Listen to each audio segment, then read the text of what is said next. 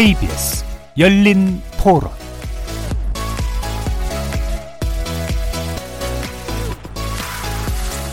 안녕하십니까. KBS 열린 토론 정준희입니다.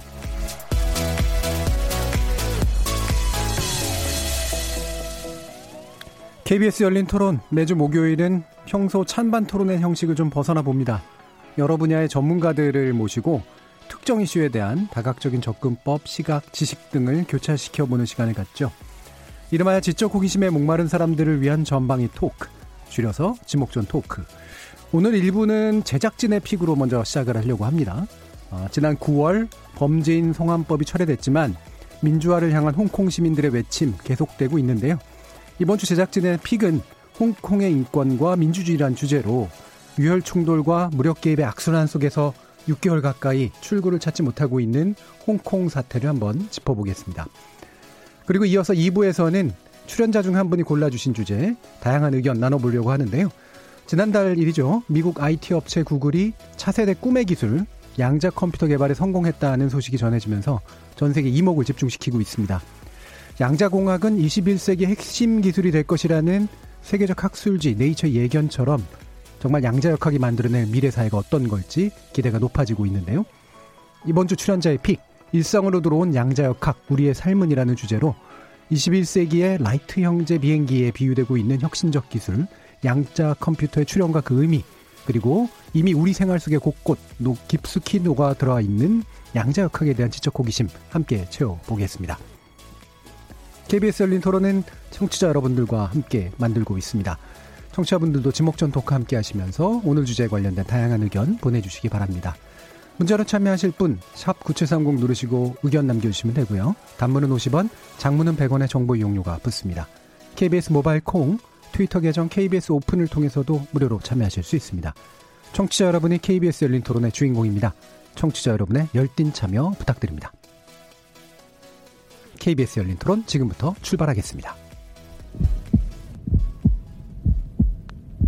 살아 있습니다. 토론이 살아 있습니다. 살아있는 토론, KBS 열린 토론. 토론은 라디오가 진짜입니다. 진짜 토론, KBS 열린 토론. 지적 호기심에 목마른 사람들을 위한 전방위 토크. 제작진이 골라주신 첫 번째 주제는 홍콩의 인권과 민주주의입니다. 참 좋은 경제연구소 이인철 소장, 문화비평가 이태광 경희대 교수, 물리학자이신 이종필 건국대 상호교양대 교수, 그리고 오늘 이 주제를 위해서 전문가 한 분 스튜디오에 특별히 모셨는데요. 임채원 경희대 미래문명원 교수 함께 하셨습니다. 안녕하세요. 네, 안녕하세요. 네, 안녕하세요. 자, 임채원 교수님께 먼저 이거 여쭤야 될 것 같은데, 물론 이제 지금까지는 저 이태강 교수님이 굉장히 많이 아는 척을 하셨거든요. 저희 직접 가신 분. 근데 오늘은 이제 정말 전문가가 또 나타나셔서 어, 직접 말씀을 드려봐야 될 것 같은데 홍콩시 현장까지 또 직접 다녀오셨다고 한네 번 다녀왔습니다. 예. 가장 최근에 참가하신 건 언제? 10월 5일 날그 복면 금지법 그게 예, 예. 시행될 때 그날 가지고요. 다녀와 그때는 뭐 공항철도 그는 전철인 게 다 중단되고요. 그때는 음. 왔었고 그다음에 23일, 24일이 이제 선거는 24일이 선거인데요. 뭐 24일 날 가지고 한번 둘러볼 생각입니다. 예. 이렇게 이렇게 홍콩 시위 현장에 적극적으로 직접 가고 또 참가까지 하시는 이런 뭐 특별한 이유 같은 게 있으신가요? 아, 본래 저는 촛불혁명 연구자인데요. 예. 그가 책도 준비하고 하는데 그런데 옆에 나라에서 뭐 비슷한 사건이 생기니까 음. 한번 가서 봐야 되겠다 이런 생각을 했었고요. 8월 18일 날 그 빅토리아 공원에 거기 전 70만이 모일 아니 170만 명이 예. 모일 때 참가했었는데 그때 한번 갔었고요. 가니까 뭐 촛불이랑 똑같더라고요 그때는. 음, 음. 그러니까 뭐 평소보다 사람들이 촛불 때 그러면 더 친절하고 예. 착하고 예. 예. 질서를 잘 지키고 음. 그때도 보면 그 엄마들이 캐리어에 이렇게 애들을 데리고 나오고 이렇게 했었고요. 홍콩들이 비슷하고 그, 그때 8월 달만 해도 아기를 안고 이렇게 나오는 예. 장면들이 있을 거예요. 음. 그때만 해도 아, 이 촛불은 똑같구나. 음. 그래서 그랬는데 이제 9월 달 이후부터 좀 변해가기 시작인 거죠. 예.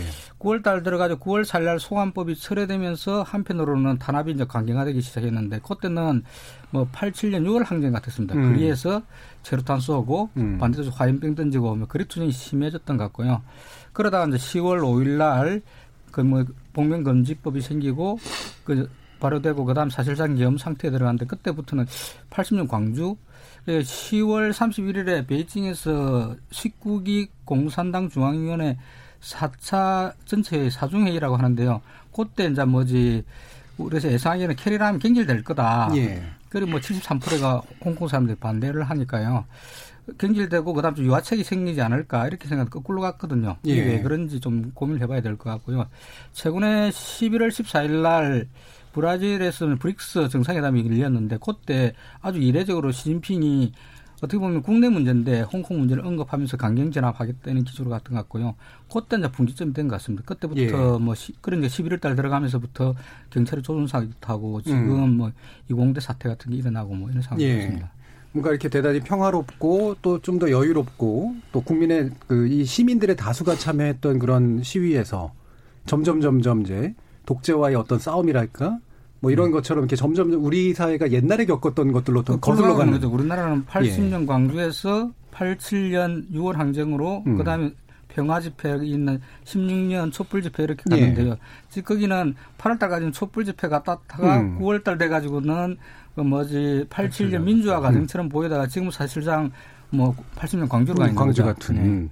자 그래서 아마 칼럼을 통해서 이제 홍콩은 지금 역사의 시계가 거꾸로 돌아가고 있다라는 그런 표현을 쓰신 네. 이유가 아마 거기에 있는 네. 것 같아요.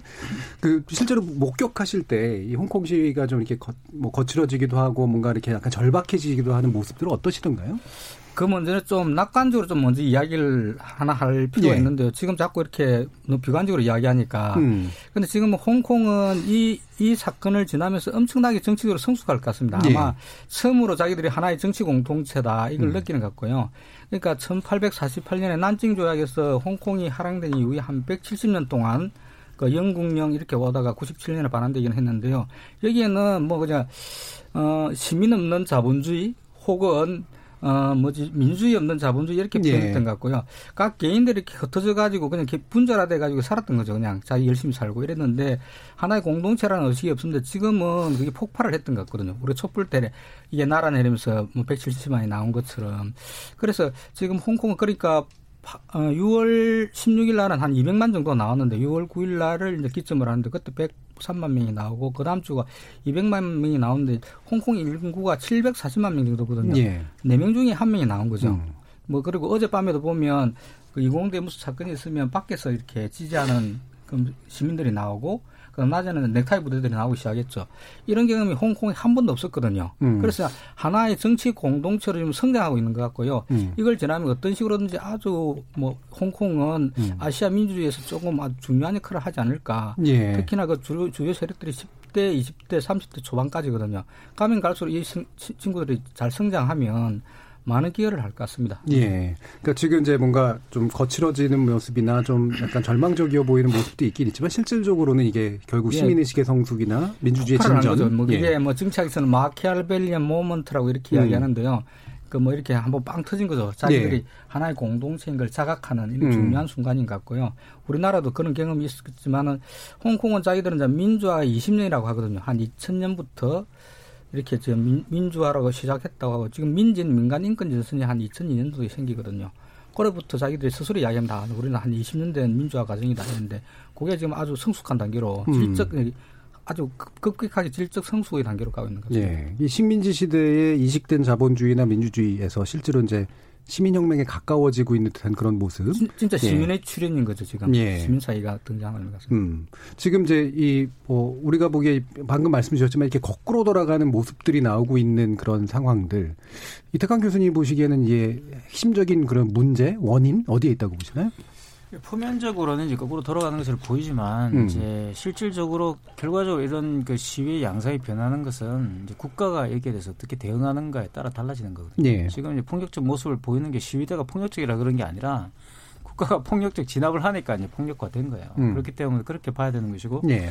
원인 제공이 이제 캐리람을 비롯한 이제 지금 홍콩 수뇌부들의 이제 결단에 있는 것이고 이걸 승인해준 중국에 있는 것이죠. 그래서 일단 그 송환법과 관련된 이슈는 일단 지금 캐리람을 비롯한 수뇌부들은 끝났다고 판단하는 것 같아요. 네. 그래서 이제 일단 분리 작전이 시작된 것이고 분리를 시키면서 이제 이것을 주도했던 학생들을 고립화시킨 거죠. 음. 그리고 이제 그 고립화된 학생들이 이제 과거에 일본의 이제 전공투처럼 이제 대학을 증가하면서 이제 이런 그 우리가 지금 보고 있는 상황들이 벌어진 것이고 그래 이 양상들이 이제 시간적 순서라기보다는 동시다발적으로 있었는데 음. 이제 캐리함 정부 일정하게 유화책을 안 썼다고 볼 수 있겠지만 사실은 이제 그 시진핑 만나고 와가지고 몇 가지 유화책을 발표했어요. 네. 그리고 이제 그이 기본적으로 이 지금 홍콩 분란의 어떤 시작을 시, 그 원인을 이분들이 기본적으로 경제적 불평등에서 받고 음. 그런 걸 해소하기 위한 여러 가지 정책들을 발표했죠. 그러니까 그래서 분리 정책을 지금 쓰고 있다고 봅니다. 홍콩과 예. 이제 중국이 가지고 있는.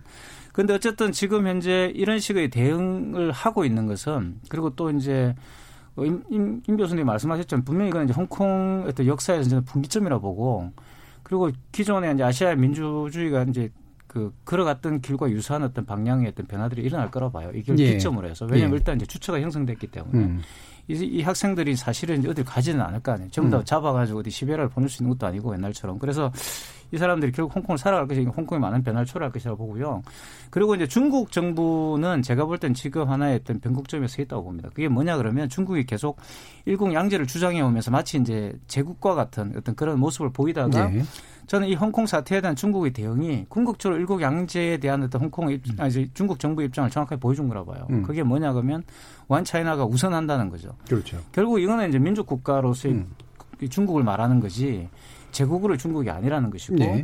그런 식의 어떤 도전을 용납하지 않겠다라는 것이죠. 이거는 음. 제가 볼 때는 뭐하고 비슷하냐면 1937년 중일 전쟁하고 비슷한 사건이라고 저는 봐요, 사실은. 왜냐하면 음. 그때 일본이 실질적으로 자기들이 아시아의 어떤 제국을 표방하면서 많은 이제 다른 오족교파라는 어떤 그런 이상을 제시하다가 궁극적으로 자기들의 어떤 민족 국가적인 야욕을 실현하기 위해서 중국을 침략하게 되잖아요. 네. 그러면서 사실 아시아의 연대가 끝나는 거거든요. 음. 사실 지금도 저는 그렇다 봅니다. 중국이 어느 정도 이제 그런 맹주로의 역할을 해, 자처하면서 어, 제2의 어떤 미국, 아시아의 미국 같은 그런 모습을 보이다가 지금 결정적으로 이제 그렇게 못하고 있는 것이거든요. 음. 저는 거기에 부딪혔다고 보고 그래서 상당히 많은 아시아에 있는 민주화를 지지하는 분들 입장에서 보면 중국이 배신이죠, 이게. 음. 중국이 사실 뭐 기존에 가지고 있던 중국이 갖고 있던 그런 상징 자본이 있잖아요, 그죠? 음. 그것에 대한 어떤 명백한 배신감들 저는 느낄 거라고 보고 저를 포함해서 사실 유럽도 제가 이렇게 보니까 상당히 많은 이제 중국의 어떤 그런 과거를 지지했던 분들이 상당히 많은 이걸 계기로 해서 중국 정부를 다시 보는 그런 모습들을 발견할 수 있었어요. 네, 이 다층적이고 포괄적인 어떤 제국이라 표현하신 게 이제 그런 걸 용인하는 듯한 네. 모습에서 네. 포용적 사회사였던 그렇죠? 완전히 네. 바뀐 거죠. 지금은 이제 완벽히 이제 하나의 네. 어떤 일국적 체제로 바뀌어가는 모습들을 보여주는 이제 한계가 보이는 그런 모습이기도 하다라는 그런 지적이신데 그런 이제 아까 그 우리 임채원 교수님께서 지적하신 그 지금 광주의 모습과 유사해 보이는 게 이 홍콩 이공대로 지금 고립된 상황도 네. 이제 그렇잖아요. 지금 보니까 아주 소수의 인원 만 대체하고 있다라고 들었는데 그 배경이나 상황들이 어떤지 좀 전해주시죠. 좀 이렇게 그 86년에 건, 건국대 사건하고 예, 비교를 해서 보면 음. 이게 좀, 좀 선명하게 좀 드러나는데요. 음. 근대 사건이 일본에도 있었는데 일본에 68년에 전공투가 전공투. 중심됐던 음. 그 도쿄 대 투쟁이 있었고요. 예. 근데 그때는 뭐 전위 조직, 레닌주의 이런 게 입각해가지고 소수 전, 저, 그렇게 해가지고 대중으로부터 고립, 시민으로 고립됐던 예. 것 같고요. 지금 자 근데 그 근대 때는 보면 4일 동안 그렇게 농성을 하고 나중에 다그 연행된 게 한 150만이 넘어 아 1,500만이 넘었고요. 최종적으로 기, 기소된 게 1,290명인가 그렇거든요. 1,500명 잡혀가서 예, 기소된 예, 게 음. 그런 상황이고요. 그거는 어떻게 보면 사람들은 87년 민주화라고 이야기하는데 사실은 86년 그 사건이 기점이거든요. 예. 그걸로 해가지고 전두환 정권은 끝이 나게 된 거죠. 음.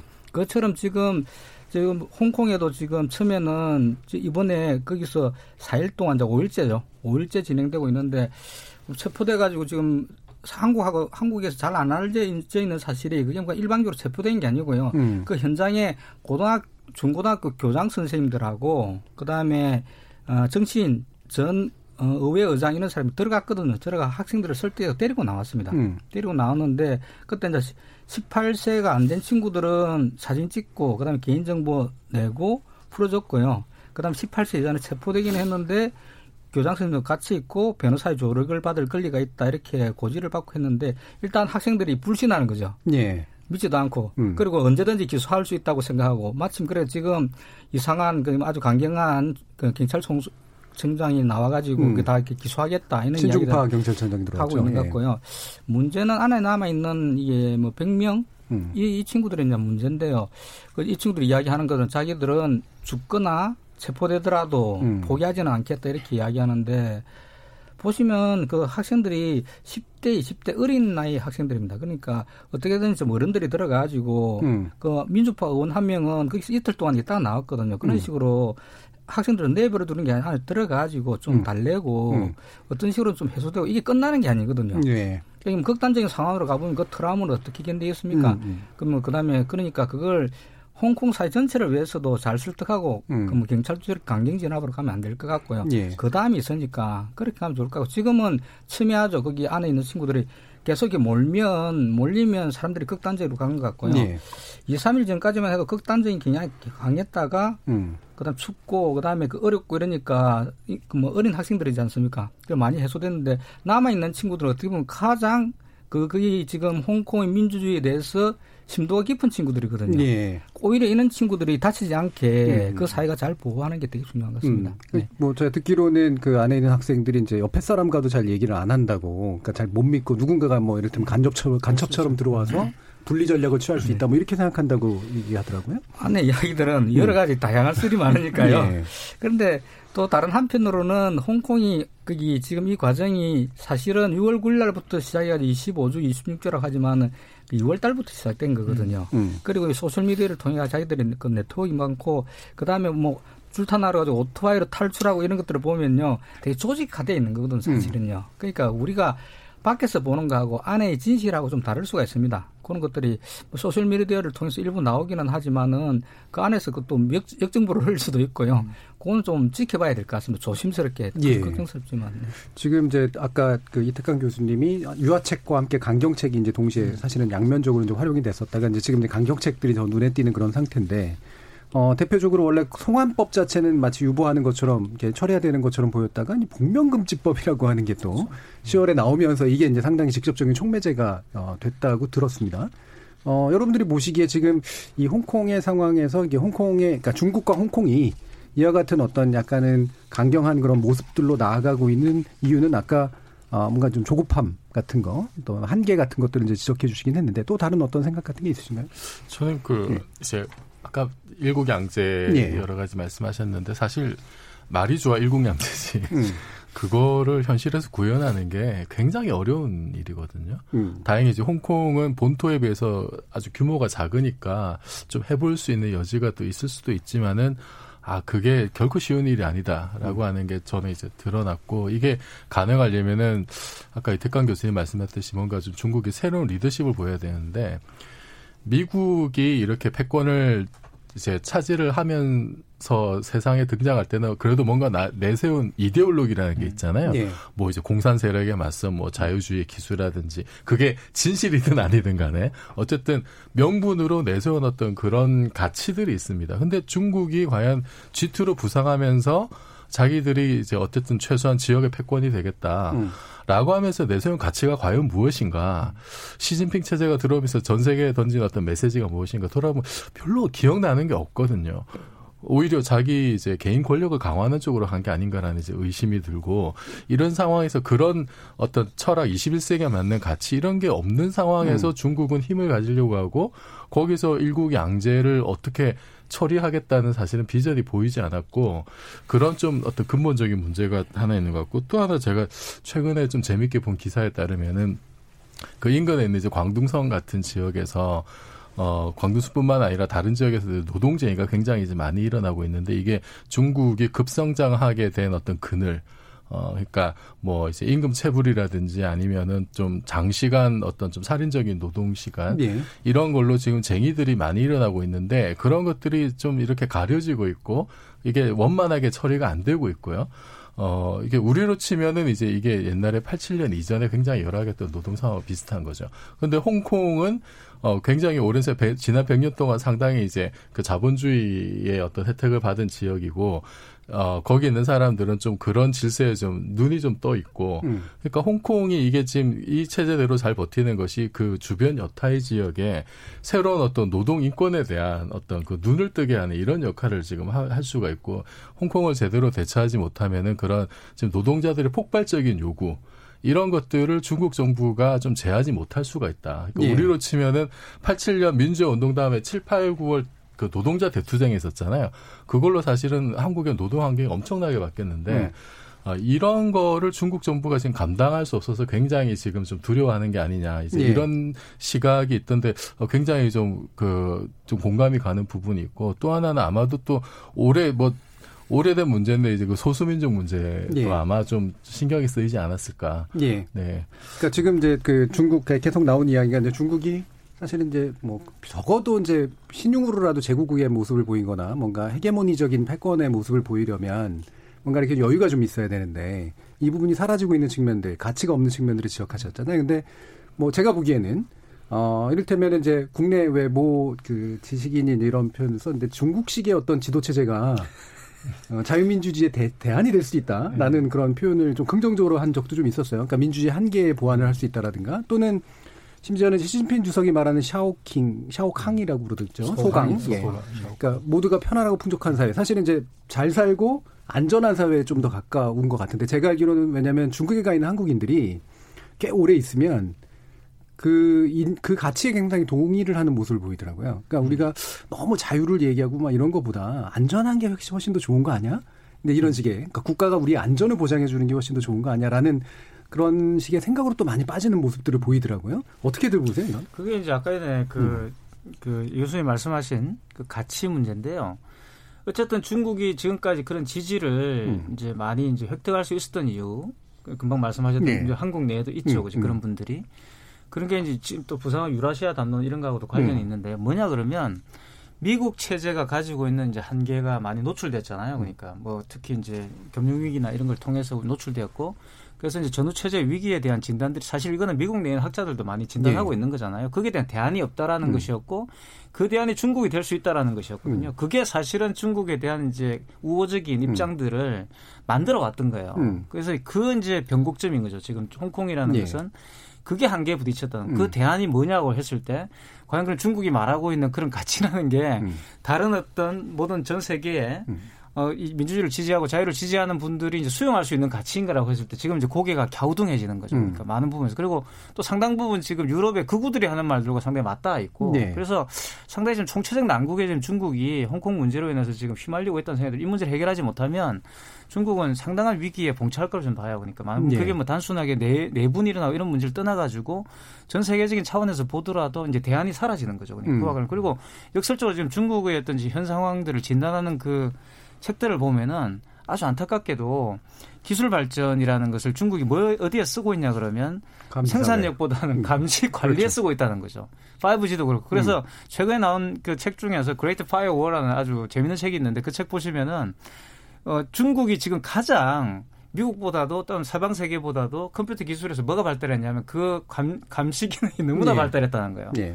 그 정보를 저장해 가지고 그 안면 인식부터 음. 비롯해 가지고 그래서 아마 중국이 나중에 그걸 수출하게 되면 전 세계 굉장한 이제 위기가 음. 올 것이라는 이야기를 하는데 굉장히 그 중국은 또 거기에 대한 개념이 없는 거죠. 음. 프라이브 금방 말씀하셨던 것처럼 그것을 자꾸 대안적 가치로 바라보기 음. 때문에 그거에 대해 비판하는 것 자체가 상당히 친미냐 뭐 이렇게 이제 가버린다는 거예요. 이런 네. 식의 양, 그 흑백 논리로 가버리게 되고 그 중국 내에서도 상당히 이제 그런 문제들을 해결하지 않으면 상당히 문제가 있죠. 그렇다고 중국이 모든 중국에 있는 지식인이나 중국에 있는 분들이 다 이걸 지지하는 건 아닙니다. 그 안에도 네. 분명히 네. 여러 가지 반대 목소리가 있는데 음. 목소리를 못 내는 거죠. 그 안에서. 음. 제가 보면, 예, 예. 음, 시진핑이 무슨 생각을 하냐 음. 이걸 좀 쫓아 쫓아가 볼 필요가 있을 것 같은데요. 제일 첫 번째는 좀 전제되는 게 그 시진핑은 덩샤핑을 부정하고 있다. 음. 일국 양제를 만드는 게 본래 등, 그뭐 덩샤핑, 덩샤핑의 생각이었는데 대만에 적용을 하다. 그게 이제 홍콩이 적용을 했던 거죠. 97년 네. 이후에. 음.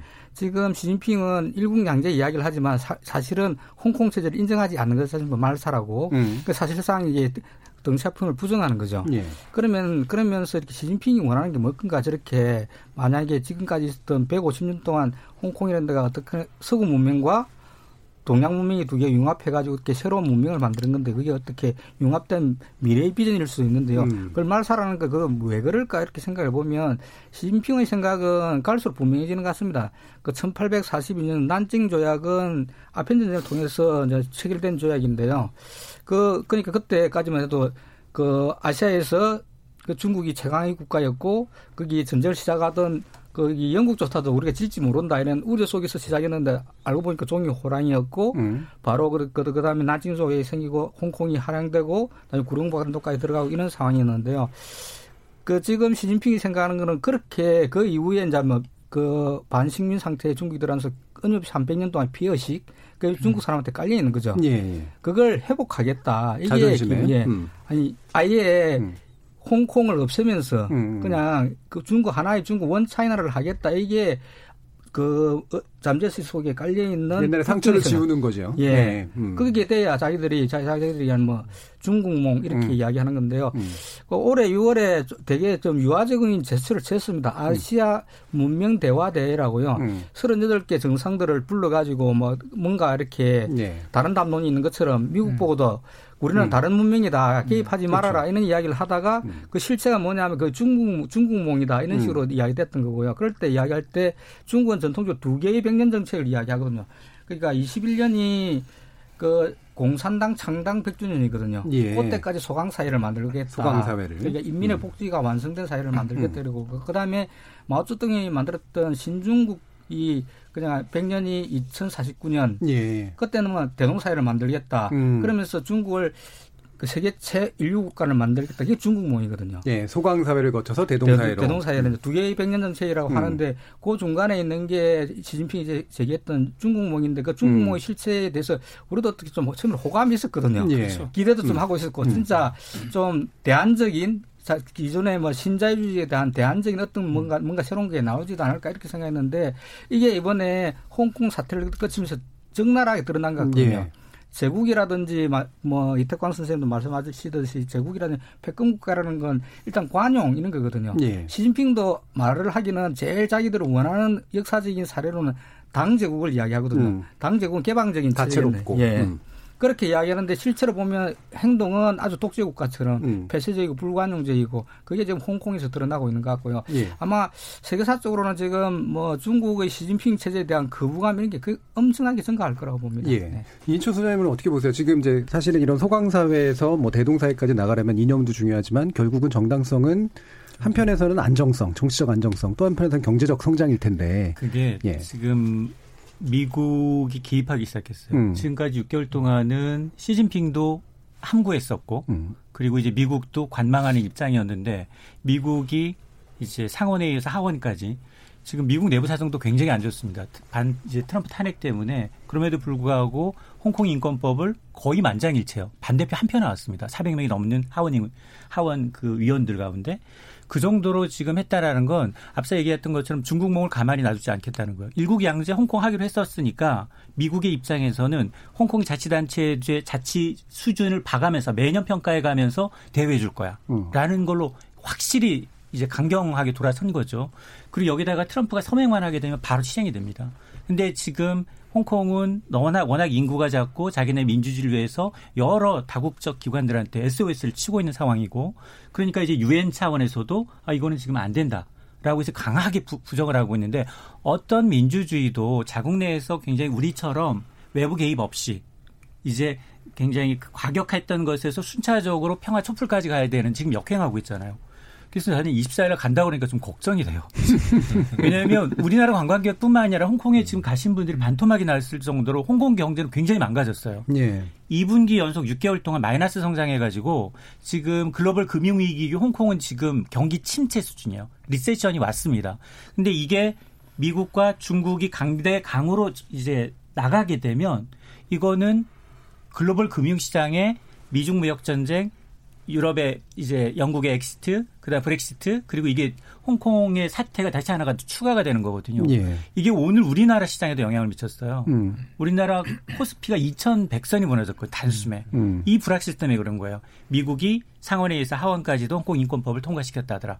이 얘기는 트럼프 대통령이 지금 미중 무역 전쟁을 하는 와중에 이걸 또 하나의 어떤 레버리지 카드로 예. 활용할 수도 있다라는 거기 때문에 이게 만에 하나 중국 시진핑 주석이 아까 얘기했던 것처럼 덩샤오평이 얘기했던 일국 양국제를 허용하지 않고 자기 임의대로 홍콩을 무력 진압으로 간다? 그러면 이게 단기간에 끝날 상황은 아니다. 음. 중장기적으로 큰 그림에서 보면 홍콩은 자칫 굉장히 젊은 사람부터 민주주의를 정립한 어떤 획기적인 전환점이 될 수 있겠지만 경기 글로벌 경기 세계 경제는 굉장히 큰 치명타가 될 수 있습니다. 예.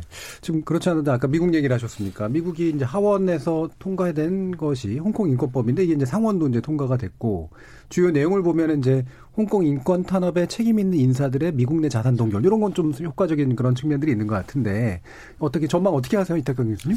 저는 일단 중국은 음. 민족 국가로 일단 기조를 정한 것 같아요. 음. 좀 강한 금방 말씀하셨던 중국 몽이라는 게 결국 이제 밝혀진 게 뭐냐 그러면 강력한 중국을 예.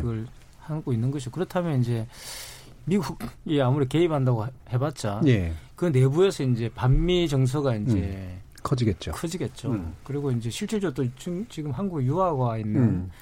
어, 중국 유학생들이 이제 실제로 하고 있는 말들도 예를 들어 대자보를 훼손한다. 그렇죠. 그것도 이제 예. 흥미로운 게 사실 이 보통 일반적으로 이제 다른 나라에서도 유학생들끼리 이제 그런 충돌이 일어난대요. 음. 홍콩 음. 유학생과 중국 유학생. 근데 한국은 이제 한국 유학생하고 중국 유학생이 예. 좀 예. 특이한 현상이 좀 그렇죠. 있죠, 우리는. 예.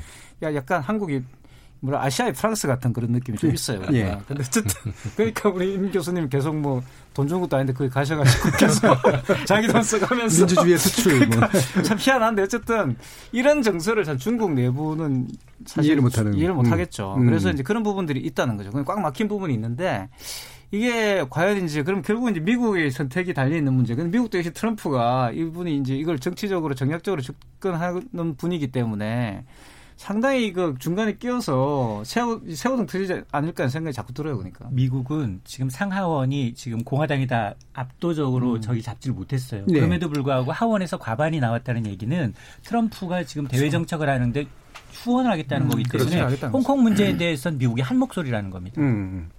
그 또 건대 그, 아까 건대 사태 얘기했습니다만 네. 유학생들은 어떤가요?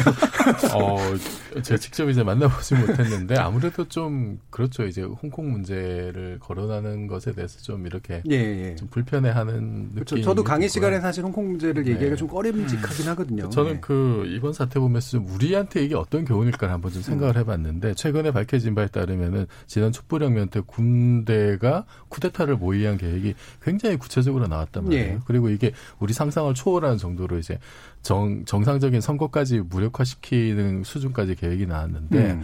그렇게 만약에 그게 실행이 됐다면은 정말 광화문에 탱크와 장갑차가 깔리고 홍콩 사태가 아니라 광화문 사태가 날 수도 있었던. 음. 그러니까 우리가 홍콩 지금 상황을 보면서 아, 우리 옛날에 저런 시간 다 지내왔다라고 하면서 되게 좀 약간 안도감을 가진 듯한 분위기로 지금 보도라고 있는데 음. 우리 우리 민주주의도 자칫 삐끗하면은 지금 저런 상황이 될 뻔한 거거든요. 네. 그리고 지금 근데 거기에 대해서 진상 규명이나 어떤 수사도 제대로 안 되고 있는 상황이 그러니까 우리가 지금 이룩한 민주주의도 아주 견고하지는 않다. 우리가 음, 음. 끊임없이 음. 지금 어 감시하고 또 견제를 해야 되고 이제 이런 게 하나 있을 있겠고요. 또 하나는 우리가 그 만약에 북한하고 지금 관계가 음. 개선이 돼가지고 어, 남북한이 어떤 형태로도 통일이 될 것인 사실 잘 모르겠지만 여러 가지 시나리오 중에 지금 남한 주도로 만약에 통일이 됐을 때 지금 중국과 홍콩 사이에 어떤 벌어진 저런 것과 비슷한 어떤 갈등 물리적 충돌 이런 그렇죠. 게 과연 없을 수 있겠는가? 예. 우린 거기에 대해서 지금 얼마나 충분히 좀 대비하고 있는 이런 고민도 좀 하게 됩니다. 예, 연방제 얘기하면 이제 빨갱이 얘기하는데. 그렇죠. 저기 예, 임채영 교수님. 중국 학생들하고 대자보 관련해 한, 한두 마디 하면 일단 중국 학생들은 대자보를 중국 거라는 걸잘 이해를 못 하고 있는 것 같습니다. 대자보가 음. 본래 그렇죠. 그 렇죠. 예, 예. 예. 중국 전통에서 중국 전통에서 그, 그, 예. 그 뭐지 근대 현대 뭐 마오쩌둥이나 뿐만 예. 아니라 국민당까지 그렇죠. 반일 운동을 항일 운동을 할때 음. 자기들 의견을 적고 음. 그때 또 사상 투쟁 논쟁을 한 거고 사투를 할 때도 이렇게 뭐 그냥 대자보를 음. 쓰기도 하고 이런 거 자기들 자기 주장을 쓰긴 하지만 그걸 상대방 걸 찢지는 않거든요. 그렇죠. 예. 근데 자기들의 전통이 있는 그걸 오히려 음. 어떻게 보면 신중국의 건국의 아버지들을 잃은 게 아닌가 이런 생각이 좀 들고요. 대신에 대, 문화대혁명 때 대자보가 할, 아주 악용됐으니까 예. 그때 뭐 광기 이런 것들이 좀 있는 것 같고요. 음. 그런 것들이 좀 문제인 것 같고 그다음에 중국 유학생들 생각해 보면 우리는 너무 이렇게 한국 언론에서 보는 중국 유학생들은 그 드러나는 사람들 그러니까 지금 친정부적인 사람들만 생각하는데 특히 고학년일수록 한국에 온 좀 오래된 사람일수록 한국 민주주의 인권을 경험했기 때문에 오히려 다른 목소리가 있는데 그 사람들은 그렇죠. 목소리를 네. 안 내고 있는 거죠. 예, 그래서 예. 좀 우리가 이해해야 될 건 지금 나오고 있는 눈에 보이는 게 중국 유학생들의 하나의 의견이 아니다. 음. 다양한 의견이 있고 반대 의견도 있다. 이걸 좀 생각해 주시면 좋을 것 같고 대신에 그게 중국 유학생 학생이 있는 게 있더라고요. 그래서 좀 대표를 하는 건 좀 정부 친화적인 예, 그런 것만 있으니까 그걸 좀 음. 고려해야 될 것 같습니다. 그러니까 실제로 그래서 이제 이 민주주의 우리의 민주주의의 토대도 사실은 그렇게 강하지 않을 수 있다라는 이종필 교수님 언급이나 방금 임채원 교수님이 말씀하신 이제 중국 유학생들 안에도 다양한 목소리가 있을 수 있다라는 건 결국 이제 아시아 민주주의가 나름의 경험을 쌓아가면서 뭔가 연대를 해야 되는 이제 그런 문제가 될 것 같은데 한국이 또 상당히 중요한 역할을 해야 될 것 같고요. 실제로 임채호 교수님이 그 홍콩 시위의 중심 세력 중 하나인 민간 인권 전선 소집 그 소집자 지미 샴이라는 네, 분이죠. 네. 예. 이분하고 또 만나고 대담도 하셨다면서요. 네, 9월 10일 날 그러니까 추석 이틀 전에 가서 한 2시간 정도 대담을 했었는데요. 음. 그다음에 테러를 당한 것도 뭐 언론에서 예. 나왔었고 지금 구의원 후보에 들어가 있습니다. 음. 그래서 아마 당선되지 큰 이변이 없으면 당선되지 않을까 싶고요. 그때 이제 9월 10일 날 만나가지고 했던 이야기는 거기 그 9월 10일이니까 9월 4일 송환법이 철회됐거든요. 예. 그럼 니네들이 원했던 건 다 된 거 아니냐. 음. 이러니까 첫 번째는 too late 너무 늦었다. 음. 그뭐 투신자살하는 사람들 있고 잡혀간 사람들 많고 그래 이미 다섯 개 요구를 내놓았는데 음. 그게 정당한 게 시민들이 검증한 거다. 거기에 동의한 뭐 백만 이백만이 나와, 나왔었고 그래서 자기들은 요구한다는 거 그러면 내가 물어봤습니다. 그러면 독립을 원하느냐? 그건 아니다. 자기들은 autonomy 자치를 원한다고 이야기했었고요. 예. 항인 항 항인 치, 지향 그러니까 홍콩 사람들은 홍, 홍콩인들이 홍콩을 다스린다. 자치한다. 예, 음. 그런 걸 원하고 있는 것 같고요. 음. 그다음에 자기들은 영국 이후에 뭐 백 몇십 년 동안 보통 선거제 전통을 가지고 있는 나라다. 예. 자기들은 그걸 원하는 거지 다른 건 아니다. 음. 그 약속만 지켜주면 좋겠다 이렇게 이야기를 합니다. 그러니까 네. 독립이 아니라 분리가 아니라 예. 사실은 스스로가 원래 유지해 왔던 보통 선거권의 토대를 둔 지도자를 음. 직접 뽑고 자치하는 거 이게 이제 목표라는 그 거죠. 약속이었거든 일국양자 예. 1997년에 반환될 때 50년 동안 이 체제를 유지한다 음. 그런 거고 그러면 그 2047년까지 그 체제를 유지하기로 했었고 음. 그 과정 속에서 나중에 중앙 속에서 나중에 거기 자치를 하기로 직선제도 들어있었거든요. 예. 그걸 이제 허물은 게 이제 저기 베이징 정부죠. 그렇죠. 네. 그러니까 잘못 알게 되면 이 홍콩에 있는 어떤 시민들이 과도한 요구로 중국 정부에 하는 것처럼 착각하는데 예. 사실 은 애초에 약속이었었고 예. 그게 이제 훼손되고 있는 상태이기 때문에 현재 저항들이 벌어지는 상황이라고 이해하는 예. 게 옳겠죠. 예. 아 그러면 지금 이제 한국의 목소리가 좀 많이 나왔으면 좋겠는데 사실 정부로서는 이제 이거를 막 딱히 이제 얘기하기는 좀 아무래도 곤란한 측면들이 좀 있잖아요. 근데 이제 뭐, 뭐 국회의원들이라든가 아니면 뭐 지금 학생들이 내는 목소리처럼 뭔가 연대의 목소리나 연대 활동들이 좀 필요할 것 같은데 이특환 교수님도 연대 활동 하시잖아요. 뭐 저는 칼럼도 쓰고. 근데 이제 진짜 거기에 있는 그 이 홍콩 시위에 참여하고 물론 학생들이 주, 주된 네. 어떤 세력들이지만 상당히 많은 변호사들이라든가 홍콩에 있는 그 많은 그런 교수 교수님이라든가 이런 분들이 사실은 지지를 하고 있습니다. 근데 이제 음. 목소리 크게 못 내는 거죠. 음. 이분들이 밥줄이 걸려 있고 뭐 이런 네. 문제가 있기 때문에 그리고 이제 뭐 여론조사 결과를 보면 사실 굉장히 많이 지지를 하고 있고 그리고 사실 있는 직선제예요. 그러니까 이게 이거를 못 들어준다는 것은 상당히 저는 문제가 있다 보고 일단 홍콩이 일단 민주주의라는 것이 뭐 너무 거창해 보이지만 사실 이분들이 원하는 것은 홍콩 주민들의 힘으로 홍콩의 어떤 정치를 결정하겠다는 것이기 때문에 너무나 당연한 근대 정치의 요구잖아요, 그죠?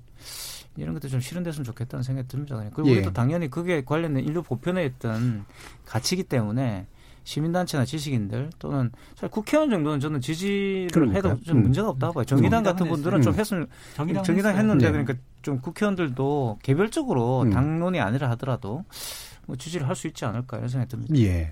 아무래도 이제 동아시아에서 그래도 민주주의를 이뤄낸 국가로서 한국 분들의 자본, 자존심, 자부심 이런 것도 굉장히 클 것 같고 그래서 홍콩 문제에 대해서 관심도 많으실 것 같은데 그럼 청취자분들의 의견 보내주신 거 몇 개 좀 들어보고 가죠. 정희진 문자 캐스터. 네, 안녕하십니까. 문자캐스터 정의진입니다. 청취자 여러분이 보내주신 문자 소개해드리겠습니다. 콩 아이디 3699님. 아시아의 진주, 쇼핑 관광천국 홍콩이 최루가스 휘날리는 혼돈에 빠진 건지 안타깝네요. 중국의 영향력과 별개로 한국 정치권도 홍콩 시민의 인권에 대한민국 언론 역시 관심을 가져야 한다고 생각합니다. 경청합니다. 지목전 토론 해주셨고요. 콩 아이디 0925님. 자유를 얻는 데는 공짜가 없다고 봅니다. 용기 있는 홍콩 시민이 피해 대가를 치르고 있는 거니까 내일은 민주화 꽃이 필 것이라고 믿습니다. 콩 아이디 큰선미님, 홍콩 사태는 한국의 촛불혁명과는 결이 다르다고 생각합니다. 콩 아이디 K73312329님, 지금 홍콩을 광주랑 비교하시는 건 반대합니다. 적어도 홍콩에선 대량 학살이 일어나진 않고 있으니까요. 유튜브로 의견 주신 이창섭 청취자분, 홍콩은 스스로 민주주의를 찾기 위해 중국과 전쟁을 하는 겁니다. 시민들이 진심으로 민주주의를 원한다면 결국 중국도 홍콩 시민들을 이기지 못할 겁니다. 유튜브로 의견 주신 세상만지고님. 홍콩 시위의 성공 유무가 중요한 게 아닙니다. 홍콩 시민들의 인권이 유지될 수 있는가 없는가, 민주주의가 유지될 수 있는가 없는가의 문제입니다. 유튜브로 의견 주신 허도행 청취자분. 홍콩의 극렬한 저항을 그냥 놔두게 될 경우 중국 내 잠재적인 폭탄, 독립을 원하는 소수민족들이 일어나게 되는 계기가 될 수 있습니다. 중국 역시 어떻게든 홍콩 시위를 진압하려고 할 거라고 봅니다. 라고 보내주셨네요. 네, KBS 열린 토론. 지금 방송을 듣고 계신 청취자 모두가 시민 농객입니다. 문자는 샵 9730번으로 참여하실 수 있고요. 단문은 50원, 장문은 100원의 정보 이용료가 붙습니다. KBS 콩, 트위터 계정 KBS 오픈을 통해서도 무료로 참여하실 수 있습니다. 청취자 여러분들의 날카로운 시선과 의견 기다립니다. 지금까지 문자캐스터 정의진이었습니다. 예, 여러분들이 또 의견 보내주셨는데요. 요 일부 마무리하기 전에 임채훈 교수님께 한 가지 또 여쭈면서 마무리할까 싶은데, 어, 지금 이제 홍콩 내부에서는 약간은 이제 갈등이나 분열도 좀 일부 존재한다고 들었는데, 이게 뭐, 두 개로 갈라졌다까지 표현하는 건 적절치 않다고 봅니다만, 전반적인 이런 분위기 같은 건 어떤가요? 아, 일단은 그게 중산층 이상이 잘 안 움직이는 것 같다. 예. 97년에도 많이 빠져나갔죠. 그 사람들은 exit를 원하는 거지 홍콩을 변화시키겠다 이런 음. 게 좀 적은 것 같고요. 그리고 97년 이후에 태어난 사람, 이전 태어난 사람들이 영연방에는 법적 지위가 다릅니다. 예. 그러니까 뭐지 이민을 가거나 이럴 때 아니면 비자 내 가지고 취업을 가거나 할 때 영주권 같은 게 없는 거죠. 예. 예. 그런 게 다르고 그다음에 그 97년 이후에 태어난 친구들은 또 이렇게 자기들이 생각해 보는 거죠. 지금 앞으로 57년, 47년이 됐을 때 50년 뒤가 됐을 때 음. 나이가 한 40대, 50대 정도 되거든요. 그때 이유는 만약에 중국화 하면 자기들은 미래가 없다고 생각하는 거죠. 예. 왜 이렇게 이야기하고요. 극단적으로. 그래서 뭐 Free Hong Kong이라는 구호가 나오고 있는 것 같은데 일단 두, 크게는 흐름이 그 내부에서도 보면 연령대로도 구분되는 것 같고요. 그다음 계층별로도 구분되는 것 같고 또 하나는 홍콩에서 오는 분들 그 그분들 중에서도 홍콩에 중국에서 오는 사람들 오래된 사람들은 좀 어떻게 보면 홍콩을 이해하는 편인데 최근에 온 사람들은 지금 시진핑 정부하고 뭐 영향이 똑같은 것 같고요. 예. 결과적으로는 24일 선거가 되게 중요한 것 같습니다. 선거라는 음. 게 본래 선거가 연기될지도 모른다 이랬는데 홍콩 법률상에 선거는 거기 캐리람이 연기할 수 있는 권한이 없거든요. 음. 그리고 복명금지법도 그런 게 그 이전에는 다 형식적으로 의회를 통과했는데 그러지 않았단 말이죠. 그런데 그런 어쨌거나 선거가 치루어져야 되고 선거가 치루어지면 새로운 변화들이 일어나 민주주의에서 예. 그래서 24일 선거를 좀 주목하고 있고 한 1,200명 정도를 뽑는데요. 기존에 한 300명 정도 민주파가 있었는데 이번에 많이 약진하지 않을까. 음. 민의가 드러나면 그건 시진핑 정부나 홍콩 음. 시민들도 좀 그건 수, 수긍하는 것. 그게 음. 하나의 방법일 것 같습니다. 예. 어, 홍콩 시민의 민주주의를 위한 노력, 이게 좀 더 그 폭력이나 이런 더 큰 갈등 없이 일단 1차로 좀 마무리되면서 이 민주주의 시민 의식이 새로운 어떤 전기를 또 맞을 수 있도록 하는 그런 상황이 펼쳐졌으면 좋겠습니다. 홍콩의 인권과 민주주의란 주제로 함께 이야기 나눠봤습니다. 어, 여러분께서는 KBS 열린 토론과 함께하고 계십니다.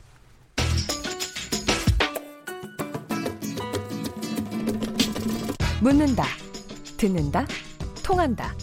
KBS 열린 토론. 듣고 계신 청취자 여러분 감사드립니다. 들으면서 답답한 부분은 없으신가요? 궁금한 점은요? 그렇다면 함께 토론에 참여하시죠.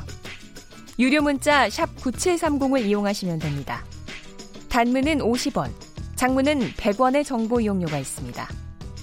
스마트폰 어플리케이션 KBS 모바일 콩을 통해서도 무료로 참여하실 수 있습니다. KBS 열린 토론은 언제나 열려 있습니다. 듣고 계신 KBS 열린 토론은 매일 밤 1시에 재방송됩니다. 예, KBS 열린 토론 두 번째 주제는 이제 출연자의 픽으로 돼 있습니다. 일상으로 들어온 양자역학, 우리의 삶은이라는 주제로 함께 이야기 나눠보려고 하는데요. 어, 이에 대해서는 우리 이정필 교수님이 골라주신 것이 너무나 뻔합니다. 자, 어떤 생각으로 고르셨는지 말씀 주시죠.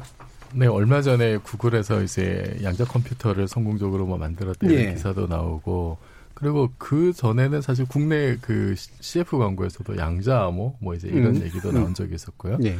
그리고 CF 최근, 광고에서 나왔어. 그 이훈재 골키퍼하고 김연아 아하. 선수가 나와서 제가 양자 본 영화 아, 본 그 CF는 아닌데 네. 어, CF까지 뭐 퀀텀이란 또 그것도 있죠, 있잖아요. 퀀텀 네. 나트, 네. 퀀텀 나트도 있고. 네. 뭐 지금까지 나온 퀀텀 이러고 하는 건 사실 다 좀 사기성이, 사기성이 있는 것도 사실입니다만. 어 그리고 최근에는 이제 그, 그 국방과학연구원 이런 데서 이제 그 양자 레이더도 개발하겠다 음. 이제 이런 얘기들을 하고 있어서 그러니까 양자 역학이 이제는 실생활과 아주 밀접하게 관련된 기술로 지금 들어오고 있는 예. 시대가 된 것 같아서 이번 기회에 양자 역학의 어떤 기본 원리나 이게 어떻게 지금 어, 우리 생활을 바꿀 수 있을지 한번 음. 좀 얘기를 해봤으면 좋겠다 싶어서 예. 골랐습니다. 그 양자역학 이렇게 얘기를 하면 상대성 이론도 모르는데 무슨 양자역학이냐 이렇게 네. 얘기하시는 분들도 되게 많아요. 사실은 그 예전에 그런 일이 있었잖아요. 그러니까 그 아인슈타인이 상대성 이론에 대해서 이제 막 대중들한테 이제 설명하니까 음. 아, 조금은 대부분 알았는데 거의 일부는 잘 못 알아듣겠다 이렇게 얘기했는데 아, 나중에 들어보니까 대부분 알아들은 게 뉴턴의 기초에서 설명한 거였고 네. 정작 제대로 얘기한 거는 아무도 못 알아들었다는 그런 얘기가 있더라고요. 네. 어떠세요? 상대성 이론도 처음 세상에 나왔을 때만 두세 명만 이해했다 이런 예, 얘기였고 예. 근데 어, 양자역학은 그거보다도 훨씬 더 좀 인간 직관에 반하는 음. 어떤 그 지식 체계고요. 아인슈타인도 끝내 죽을 때까지 이제 인정하지 음. 않았던 음.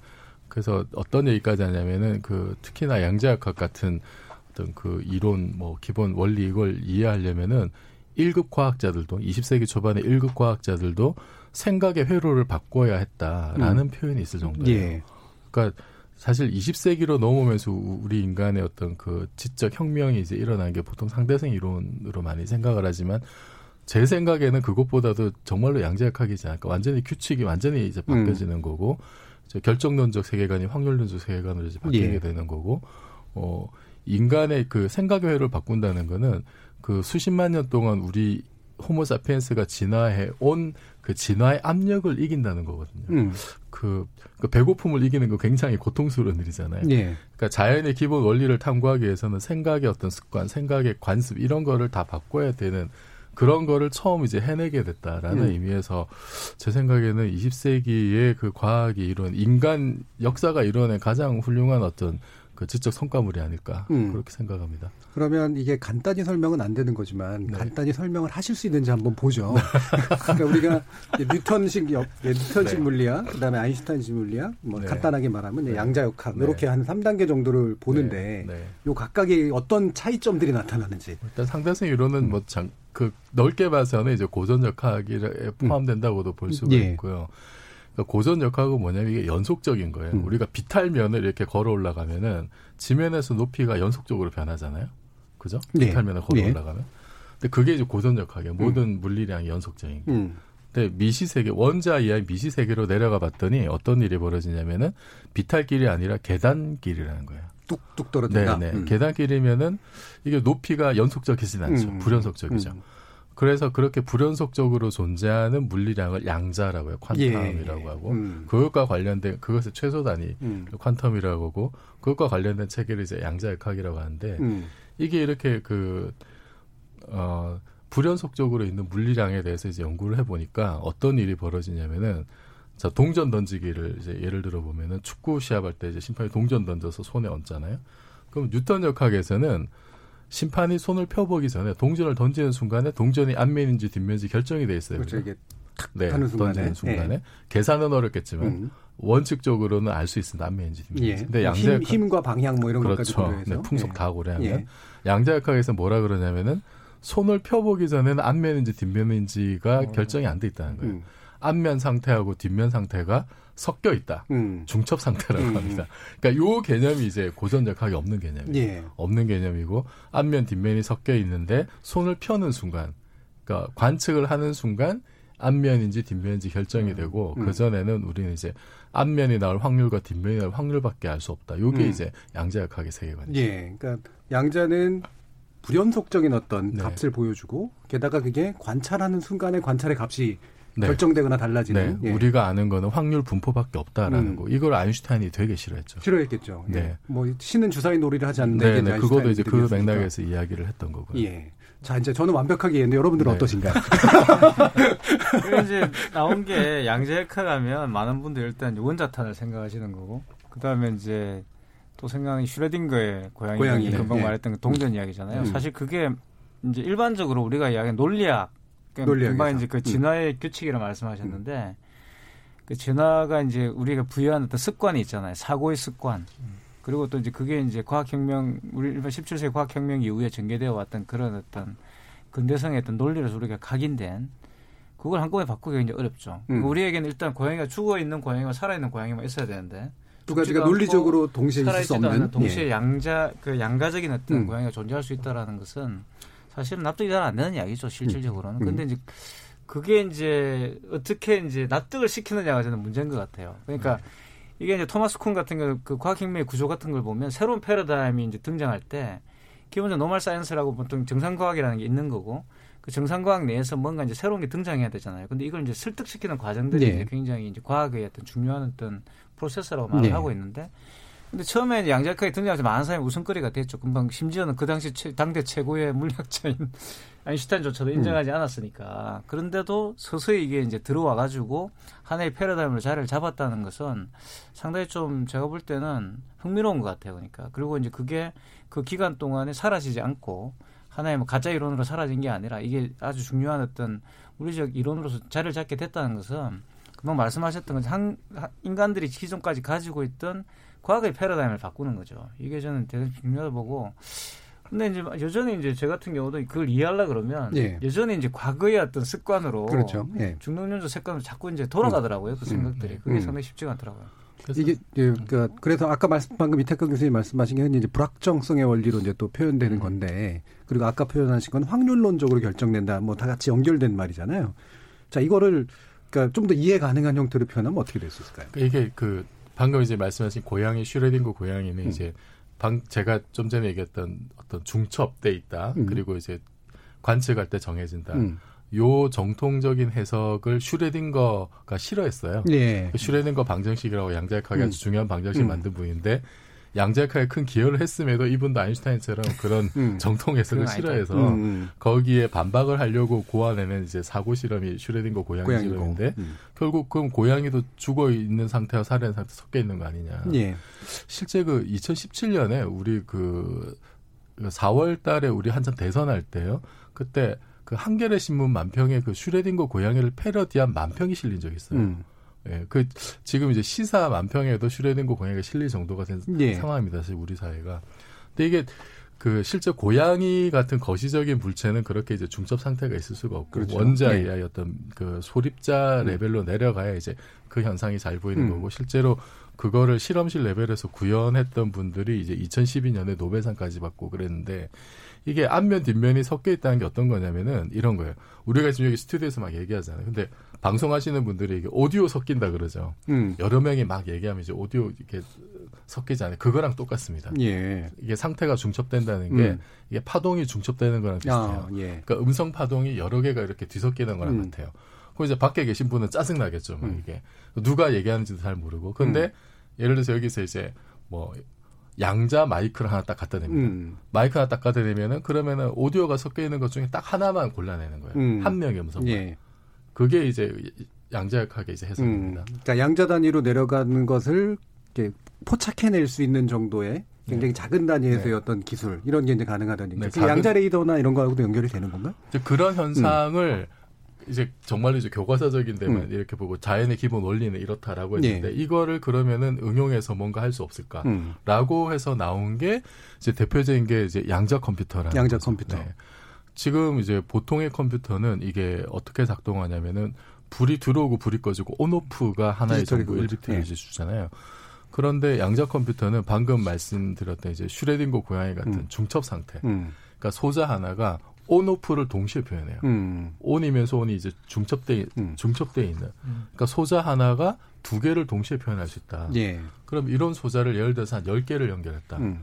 그러면 2의 10승번만큼 이제 이득을 보는 거죠. 그렇죠. 훨씬 더 빠르죠. 네. 예. 2의 10승 1024번. 음. 그러니까 보통 컴퓨터가 1000번 계산할 음. 거를 만약에 그런 양자 컴퓨터로 계산하면 한 번만 계산하면 된다는 거예요. 한꺼번에 되니까. 예. 네. 그래서 이거를 지금 구글이 구현을 했다는 겁니다. 그, 어, 온오프가 섞여 있는 상태의 소재를 이제 그 비트에 대비해서 큐비트라고 불러요. 퀀텀 음. 비트라고. 음.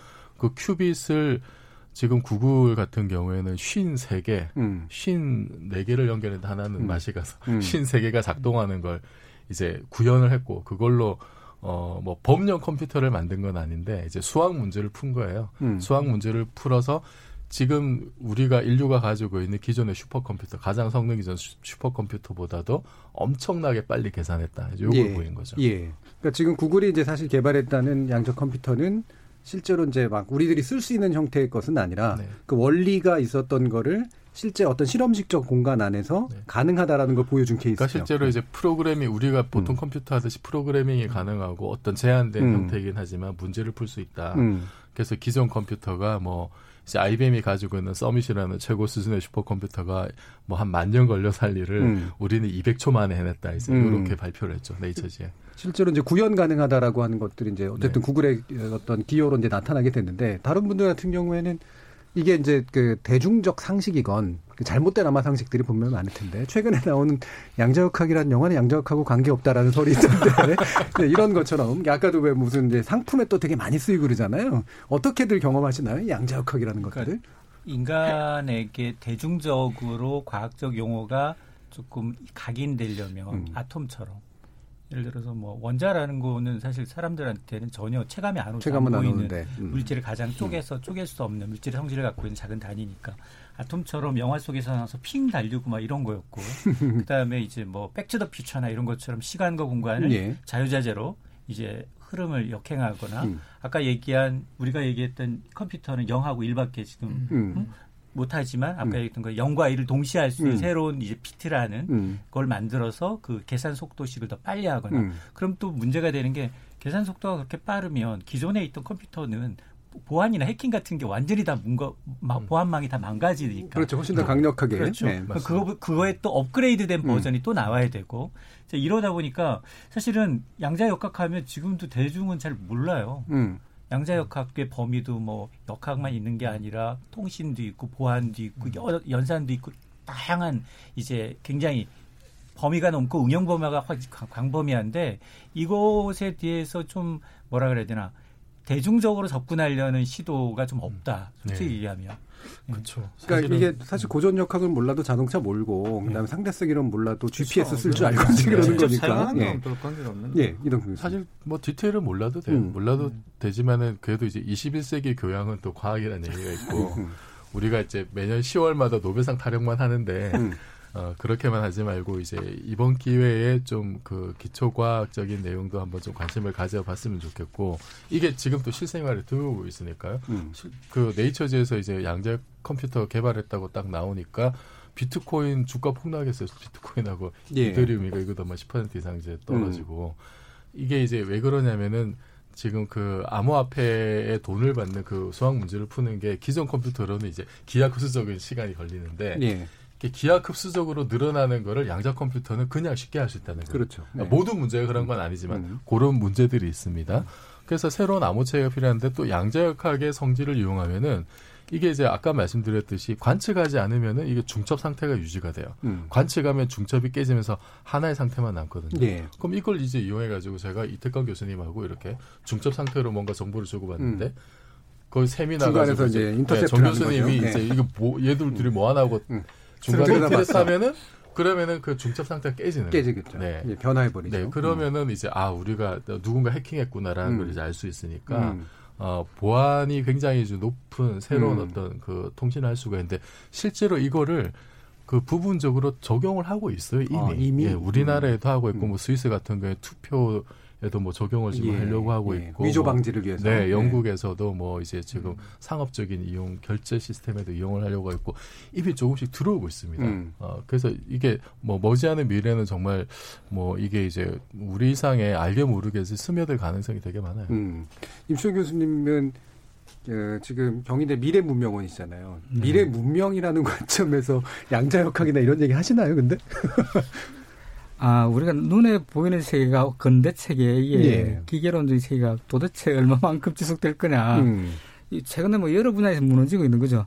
그, 뭐 일단 다윈의 진화론 이런 것들도 지금 용부령이에 맞고 다윈의 진화론이 아니다 이런 견해들도 많고요. 예, 용부령설이 꽤 의미가 있다라고 얘기가 예, 또 나오죠. 지금 예. 그게 다시 뒤집어지고 있는 것 같고, 그 다음에 뭐, 그 우리가 이야기하는 게 지금 문명의 산업 문명에 대해서 생태대 이렇게 전환적인 그걸 넘어가야 된다는 이런 이야기들도 있고 지금 지금까지 우리가 뭐 그냥 한 500년 동안 음. 근대 체계가 믿어왔던 과학 과학 체계 음. 이런 것들이 어디로 갈지 뭐 그다음에 눈에 보이는 것보다는 눈에 안 보이는 게 훨씬 더 중요해지고 예. 혹은 또 사이버 세계가 훨씬 더 중요해지고 음.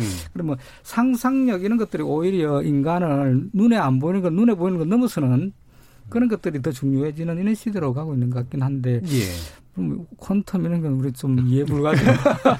이종규 교수님 그럼 어떠세요? 그러니까 지금 사실은 이게 우리한테 아까 그, 그 인천 수장님도 말씀하셨지만 잘 이해 못하는 현상을 우리가 받아들이는 방법은 결국은 예술적 메타포나 대중문화로 음. 이해하거나 아니면은 우리가 실제로 쓰는 어떤 편, 편익 이런 거로 이제 그 수용을 하게 되잖아요. 근데 사실 이제 그것이 진전이 되려면 실제로 그 상태까지 나아가려면 기초과학이라든가 어떤 기, 토대가 상당히 튼튼해야 네. 되는데 네. 굉장히 좀 그렇잖아요. 그렇죠. 이제 우리나라는 사실 그게 좀 약하죠. 음. 어, 그 키스트에서 이제 뭐 이런 거 연구를 하고 있긴 한데 사실은 좀 토대가 너무 약하고 대학이 좀 받쳐져야 되는데 음. 우리나라는 200개 대학 중에 물리학과가 있는 대학이 글쎄 한 4분의 1, 3분의 1 정도밖에 안 네. 되거든요. 네. 그러니까 양자역학을 뭐 이제 가르치거나 제대로 배울 공간도 없는 거고 음. 다들 4차 산업혁명이라고 막 말은 많이 하고 뭔가 하자고 말은 많은데 음. 가장 중요한 대학에서의 기초과학 또는 이제 기초학문, 인문학 포함해서 그 굉장히 중요하다고 보는데 거기는 아무도 신경을 안 써요. 음. 저는 이런 풍토가 계속되면은 우리는 정말 껍데기만 남을 수 있다는 생각이 좀 들어요, 사실은. 음. 그래서 이게 뭐 우리가 뭐 양자역학 해가지고 뭐 원천 기술로 떼돈 벌자 이게 사실은 그 개발 시대의 산업화 시대 마인드인데 네. 그게 아니라 그렇죠. 이제 그 자체의 가치를 우리가 좀 알아야 된다. 양자역학 음. 자체 이제 기초 학문 자체의 어떤 가치를 우리가 좀 새롭게 하는 그런 마인드를 좀 가져야 되고 그러다 보면은 그 결과로 뭐 미처 생각하지 못한 일들이 많이 나오거든요. 예를 들면은 뭐 러더포드가 1911년에 원자핵을 발견했을 때 이게 핵무기가 될 거라고 상상해냈겠어요? 네. 그런데 핵, 핵무기 발, 만들어진 게 불과 30년 뒤에요. 음. 그리고 뭐 양자역학 지금 뭐 개발할 때 이게 뭐 양자 컴퓨터가 나올지 누가 알았겠습니까? 예. 근데 지금 그 키스텝에서 이제 예측한 거를 보면은 양자 컴퓨터가 상용화되는 시기를 이제 이게 기상 컴퓨터, 기상을 예상, 예측하는 기상. 예. 컴퓨터에 예. 이제 적용이 될 때. 이, 이 기상 문제를 푸는 것도 이제 방금 말씀드린 기하급수적으로 계산량이 늘어나는 문제 중에 하나인데 뭐 물론 이제 알고리즘 새로 개발해야 되겠습니다만 여기 이제 만약 양자 컴퓨터가 이제 적용이 되면은 이게 광범위하게 퍼질 걸라고 예상하는데 이 시점을 미국은 한 2025년 정도 보고 있어요. 어, 그 정도면 가능하다. 한국은 이제 음. 2031년이란 말을 음. 예상한 게좀 음. 늦죠. 근데 우리가 기상 문제 맨날 고통받잖아요. 날씨 예보. 음. 근데 만약에 이제 그 기계 문제만 아닙니다만 양자 컴퓨터가 이렇게 우리도 빨리 도입을 해서 이게 이제 일기예보도 정말 옛날보다 훨씬 더 잘 맞추고 하면 와 이게 정말로 새로운 기술이 우리 생활을 엄청나게 많이 바꾸는구나라고 음. 이제 알게 되겠죠. 그리고 이게 연산 속도가 그러니까 기하급수적으로 늘어나는 정보를 빨리 계산할 수 있으니까 음. 이게 당연히 인공지능이나 음. 이렇게 이미지를 처리하고 딥러닝을 하고 이제 빅데이터를 처리하는데도 당연히 도움이 되겠죠. 물론 지금 만든 게 이제 그런 활용까지 나갈 기계는 아닙니다만 이제 음. 그 방향으로 가는 건 너무나 당연하잖아요. 음. 그래서 우리가 뭐 4차 산업혁명을 얘기를 하고 새로운 인공지능 시대를 얘기하는데 그 토대가 되는 어떤, 어떤 기반 원리, 기술이 결국은 양자역학 레벨에서 음. 좀 이루어지지 않을까. 그래서 그 자체로 좀 다들 관심을 가져야 되는 예. 문제라고 봐요. 그리고 또 하나는 이런 게 있습니다. 방금 우리 교수님 말씀하신 게 이게 직관적이지 않은 거라고 했잖아요. 이게 예. 사실 추상 미술하고 비슷해요. 음. 이게 그 이전에는 그냥 눈으로 보는 아름다움만을 즐겼던 게 이제 미술인데 추상 미술은 눈에 보이지 않는 아름다움을 다루는 거잖아요. 양자역학도 네, 네. 양자역학도 마찬가지거든요. 보이지 않는 세계 기본 원리를 이제 알게 됐다는 게 음. 굉장히 20세기 아주 중요한 어떤 그 트렌드이고 성과라고 봅니다. 예. 네. 이런 이제 패러다임 체인지라든가 뭐 말씀하신 이제 기초과학에 관련된 문제 또는 산업적 이득에 관련된 문제 이태강 교수님도 대학에 계시니까 사실은 이제 그 문과는 음. 더 힘들잖아요.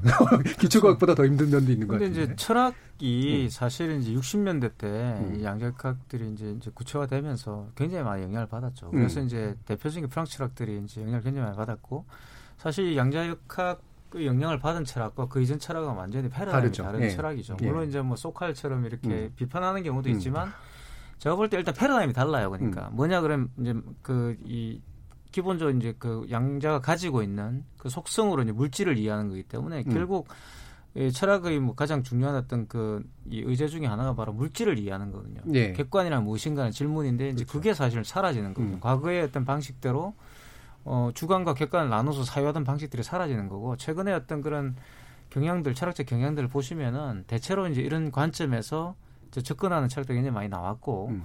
그리고 이제 그 정치학에도 심지어 있어요. 음. 그 웬트 같은 사람은 이미 음. 이제 양자학 정착을 만들었죠. 음. 그러니까 이제 우리가 기본적으로 민주주의라든가 이런 정치적인 어떤 그런 철학들이 기본적으로 이제 정치 철학 또는 정치 과학에 정치학에 이렇게 기초하고 있는 바가 크잖아요. 그래서 이제 그거는 상당히 이제 중력학적인 어떤 측면이 예. 있죠. 그러니까 뭐 뉴턴적인 어떤 그런 관점들이 있어요. 거기 보면 이제 어떤 효과를 노리고 이제 어떤 전략을 수행하면 그런 결과가 도출된다는 음. 식으로 생각해 왔는데 그게 안 되는 경우가 더 많아지고 있으니까 점점 음. 말 소셜 미디어나 이런 게 발달하면서 복잡성이 더 이제 가중된 거죠. 이걸 어떻게 이해할 것인가 해서 나온 게 이제 알렉산더 웬트 같은 사람이 만든 예. 그런 양자역학 정치학이 또 나오고 있어요. 그러니까 음. 그래서 그런 것들이 결국 강조하는 것들은 결국 이제 양자역학이 발달하면서 제가 볼 때는 뭐 철학에서 발생하는 여러 가지 이제 그런 문제들 또 뭐 이걸 뭐 그냥 편의적으로 가져와 쓰는 거 아니냐 이런 또 비판들이 있는데 저는 이게 양자역학이 발전하고 이론적으로 이렇게 그 더 이렇게 고차원화되면 많은 문제가 해결될 거라고 저는 생각은 철학도 이걸 수용해서 물질에 대한 관점이 달라지는 거기 예. 때문에 예.